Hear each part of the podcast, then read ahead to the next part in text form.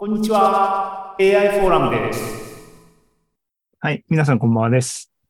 6月ね、もう後半、今日土曜ですけども。で、前回アナウンスしたように、今日は月末の土曜日開催、1回目ですね。6月の24日になっ AI フォーラム、今日開催です。はい。えっ、とね、今日の AI ネタでお話として皆さんに情報共有っていうか、なんか紹介したかった。ちょっとね、えーいつもの通りで、準備が結局ね、間に合わなかったんで、ちょっとやってみたっていうことを共有する程度に終わっちゃうんですけども、教科学習をテーマにちょっと喋ります。7時半。ね、教科学習、別に新しい話じゃないじゃん、もう。ね。何年も、5年前からこの、こんな教科書とかもあるじゃん、みたいな話かもしれませんが、僕個人的にはね、これ、あの、AI フォーラムでも、あの、何回か言ってたと思いますが、なんか知らないけどね、教科学習っていまいちね、ワクワクしなかったんですね。僕の中からね、モチベーションっていうかね。まあ、それはそれで理由がある、あるんだと思うんですけども、変なバイアスっていうか、間違った認識っていうかね。間違ってるのかどうかまだよくわかってないですけども、今まで要するに避けてきてた。限られたリソース、時間とか、自分の情熱みたいなものね、どこに投資するっていうのは戦略ですからね。そういう意味で、教科学習っていうのは目の前にあったんだけども、まあ、そこに投資してなかったんだけど、最近ちょっとそれじゃいかん。真剣に思って。えーっと、そこをちょっと正当化っていうか説明しとこうと。ね。えーっと、5月の AI フォーラムで、僕は今やりたいことって言って、さっき言ったように、今、自由な状態で仕事を選べるって言ったときに、自分は何をしたいのかなっていうふうに考えたときに、AI の基礎研究みたいな、そこに関わるバリバリの研究者じゃないんで、僕は、コンピューターサイエンスの。だから、それはできないんだけど、そこに関わる何かをやりたいなっていうのが、その時言ったことですね。わかりやすく言うと、っていうね、AGI ね。今の上のディベートで議論になってたような、えー、Artificial General Intelligence を、じゃあ人間とうまくアラインするの？コントロールできんの？とか、そういうリスクがありますね、みたいな話があります。えー、そういうリスクがあるんだったら、なんかきちんと、科学的にね、サイエンティフィックにね、克服すべきだろう。そういうところに、あの、関われれば嬉しいなと。で、えっ、と、それとね、あの、教科学習の関連なんだけども、僕が考え直したっていうポイントなんだけども、今、もう疑いもなくですね、チャット GPT が成功を収めてるわけですよ。てかみんながびっくりしたわけですよ。で、ランゲージモデルなんていうのはもう、ね、古臭い、カビの生えた NLP の教科書の一番最初に出てくるような、えー、ね、モデルなんだけども、それが AGI かもしれない。ね。スパークオブ、なんだっけ ?AGI だったっけ？って思わせるものがあって、知性とはそもそも何ですか？もしかしたらこのレベルで知性的なものが実はあるんじゃない？僕たちの認識っていうのがなんかむしろ違ってたんじゃないみたいなことまで思わせるほどの、えー、インパクトがある成功を収めたわけですね。で、オープン AI さんがね。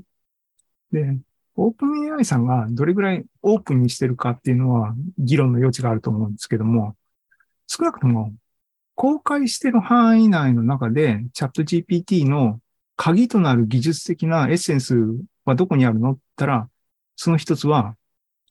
RLHF。これね、なんかね、なんかもうちょっとファンシーなね、あの、ネーミングをここにこそつけてほしいよね。バートとかさ、えっ、と、ラマーとかさあ、そういうところに一生懸命エネルギーを注いでるんだから、ここもなんかわかりやすいし、喋りやすい、あの、語呂合わせをもうちょっとひねってほしかったんですけど、reinforcement learning from human feedback。人間が介入して、モデルをね、うまく align する方法のテクニックとして、 reinforcement learning を使って、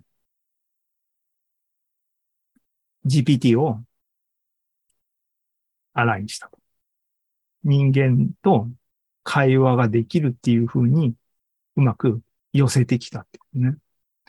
この reinforcement learning、RL っていうのが日本語で言うところの強化学習だった。だから、この成功を目の前にしたときに、強化学習はちょっとね、いまいちピンとこないんだなんて言ってる場合じゃないっていうのが僕の認識ね。当たり前なことで言ってますけどもね。俺が間違ってたと。評価学習をきちんと勉強するべきだった。思ってると。で、そういう意味で AGI あるいは強化学習をきちんと学ぼうと思ったときに、どこに注目するべきかって考えた場合は、もう僕の中ではディープマインドを置いて他にはないというふうに思ってる。えー、っとね、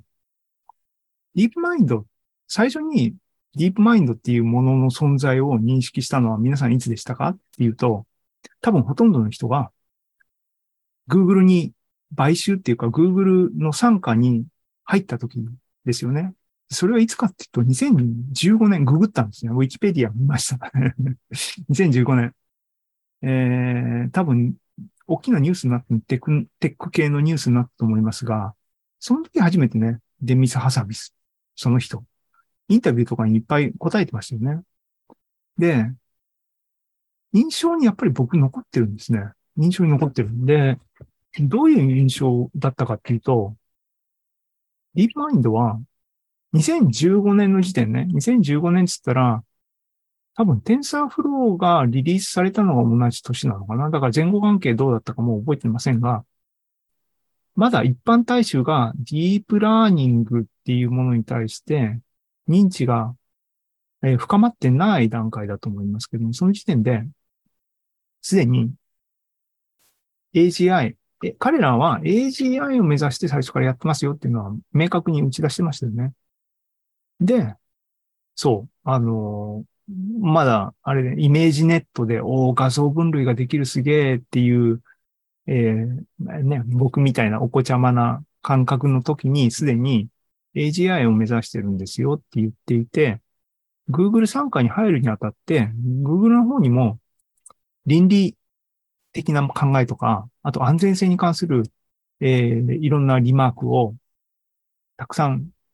えー、要求して飲んでもらったみたいなことを言ってたし、そういう責任があるみたいなことをインタビューで明確に歌ってた。記憶があります。その時のビデオとかは確認してないんで、僕、うろ覚えで記憶で言ってますけども。でもな、なんでこれ意識されたかっていうと、ごくごく最近、去年とかかな？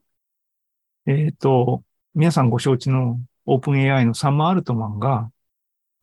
いろんなところで最近いろいろ喋ってますよね。あの、スピ、インタビューとかでね。で、マイクロソフトの資金を得て、えっ、ー、と、いろいろと大きく打ち出すことができるようになったみたいな文脈で、マイクロソフトは、ね、AGI っていう AI のリスクみたいなのをきちんと理解してくれてて、だからマイクロソフトと手を組んだんだとか、ね、責任とか、そういうことを歌ってて、ああ、真面目、若いのに真面目、若いのにっていうのはあれだよね。だって、あれでもね、あの、まあまあいや。そう。だからすごげーって思ったんだけども、それってここ数年の話でしょうと。この段階で AGI のそういう問題意識を言うっていうのは、まあ比較の対象としてね、デミス・ハサビスと並べた時にっていう話だけども、今言うのは簡単だと。で、2015年っつったら、10年とは言わないが、えっ、と、8年前やね。8年前の段階で、ああいうふうにきちんと主張してたっていうのは僕はすごいなと思ってるというのがすごく頭の中で印象にあるんですね。なので、えーっとね、評価学習 AGI 学ぼうと思った時のリファレンスはディープマインドだろうと。ディープマインドをね、地道にね、オープン AI は、あの、トランスフォーマー一点突破型でやって、うまく当てて今ここに来てるっていう感じだけども、ディープマインドは、言ってみれば地道にずっと AGI の方向を攻めていて、強化学習のラインでね、あたりのゲームが全部できま、できるようになりましたみたいなのがされ、初期の頃の話ありましたよね。で、最近も、えっ、とね、アルファデブっていうのが最近、あの、リリースされましたね。なんで、地道に着実にね、途中アルファ5とかありましたけども、やってると。ちょっと振り返ってみようと。で、ディープマインドのね、ブログサイトを見に行って、えーこれが最新のやつでしたね。でここら辺が多分、僕が今一番ドーンと学んでおきたいなと思ってるところなんですけど、ここの絵にね、ミューゼロとかアルファゼロとか、reinforcement learning と書いてありますけども、 optimization、optimizing computer system っていうのは何かっていうと、 AlphaDev っていうものが、えっ、と、プレスリリースありましたが、コンピューターアルゴリズムのすごい基本的なコアに入ってるソート、並べ替えですね。ソートのアルゴリズムを、えー、最適化したと。そんな基本的なものを今この21世紀のこの段階でさらに最適化する余地があったのかっていうことと、最適化実際にしたと、プラクティカルに。で、そこに使われた技術が、いわゆる reinforcement learning だった。で、この話自体はなんか familiar だなっていうのはその通りで、えっ、と、その前にね、 AlphaTensor っていうニュースがありましたと。 AlphaTensor って何ですかって。ソートっていうのは、あのね、並べ替えですけども、 AlphaTensor がターゲットにしたのは、行列かける行列っていう操作ね。これは、これも今、ディープラーニングのシチュエーションでは、ね、TensorFlow っていうライブラリを Google が発表して、なんで TensorFlow って名前つけたかっていうと、テンソルを扱うんですね。ディープラーニングの中はね。だから、行列かける行列みたいな演算が、もうほぼすべて100%計算の中に入ってるんで、そこをちょっとでも効率化できたら、すべてが恩恵を受けるみたいなところなので、そこに対して、ね、あの、 reinforcement learning で最適化を試みたら、えー、 Strassen っていうここせあの古典的なニューメリカルレシピにも載ってるような、えー最適化の方法。あれ自体が多分驚きなんだけどね、僕的にはね。あの、を超えるような、あれ超えたんだっけ？えっ、と、もの を発見したよっていうアナウンス、リリースありましたよね。で、これは知ってた。その後の発展として、アルファデブと、そういうのがありましたねっていうのを、遡ってみたら、見てたと。で、ここまでは知ってたんだけども、僕ね、見落としてたのね、このミューゼロっていうもの。これ勉強しなきゃいけないなと思って、これすっぽり抜けてましたね。2022年、このプレスリリースとか上がってたみたいですけど、あ、違う、2020年、ミューゼロ、マスタリング Go チェス将棋。これは、えっ、と、アルファゼロっていうのが話題になりました。これ、時系列としては、その前の、こっから行かなきゃいけないね。アルファ5。この前だな。イーセドルを打ち負かした、えっ、と、エポックメイキングな出来事がありました。その後、アルファ5ゼロっていうのは何をやったかっていうと、人間の対戦データを使わないで、コンピューターだけで Go を強くして、同じぐらいのレベル、あるいはもっと強くなるレベル達成したよっていうこと。だから0ってついてるんですけどね。で、アルファ50っていうのが2017年に出て、5以後だけに限らず、ボードゲーム的なものに対して、人間の対戦データとかを使わないで、AI が人間を超えるようなスキルを獲得するフレームワーク、アルファ0っていうのができたよっていうアナウンスが、これの翌年出て、これは話題になりましたね。もう人間抜きで人間を超えちゃうんじゃん、つって、なんか、ある意味敗北感を味わった。で、ここまでは記憶にあるんだけども、それがさらに一般化されたミューゼロっていうのが出てたらしい。僕これ、これ、あの、もうね、言い続けてる。これちょっと論文から読まなきゃいけないなと思っています。で、もうルールもいらなくしたってことね。で、人間の対戦データがいらなくなったのはもうアルファゼロでそうなんだけども、それでも、ね、コマの動きとかっていうルールは多分与えなきゃいけないね。ミューゼロっていうのは、そういうのもなしで、without rules って書いてあるね。